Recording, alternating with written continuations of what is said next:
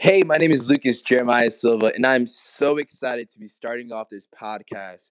Man, we'll be launching some episodes soon and uh, having p- people join on the podcast with us and talking about their life stories, talking about trials and, and how we as overcomers were able to overcome some of these uh, crazy curveballs that life throws at us and how we, some of us are still in the process of overcoming certain things. And I think now in a world that is wanting to uh, divide us and put us in so many different categories and, and different boxes, I think that we are more alike than we think.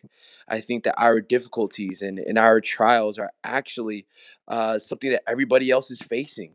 Um, we'll be talking about that. We'll be talking about uh, the world and issues going around. We're talking about our faith and, and how our faith has helped us to uh, uh, see life from a new perspective, talk about challenges and and and who we are and who we want to be in life. And um, I'm so excited to start this podcast and uh, looking forward to uh, hearing more about your guys' story as you guys comment and follow us. Uh, we love you guys. See you later.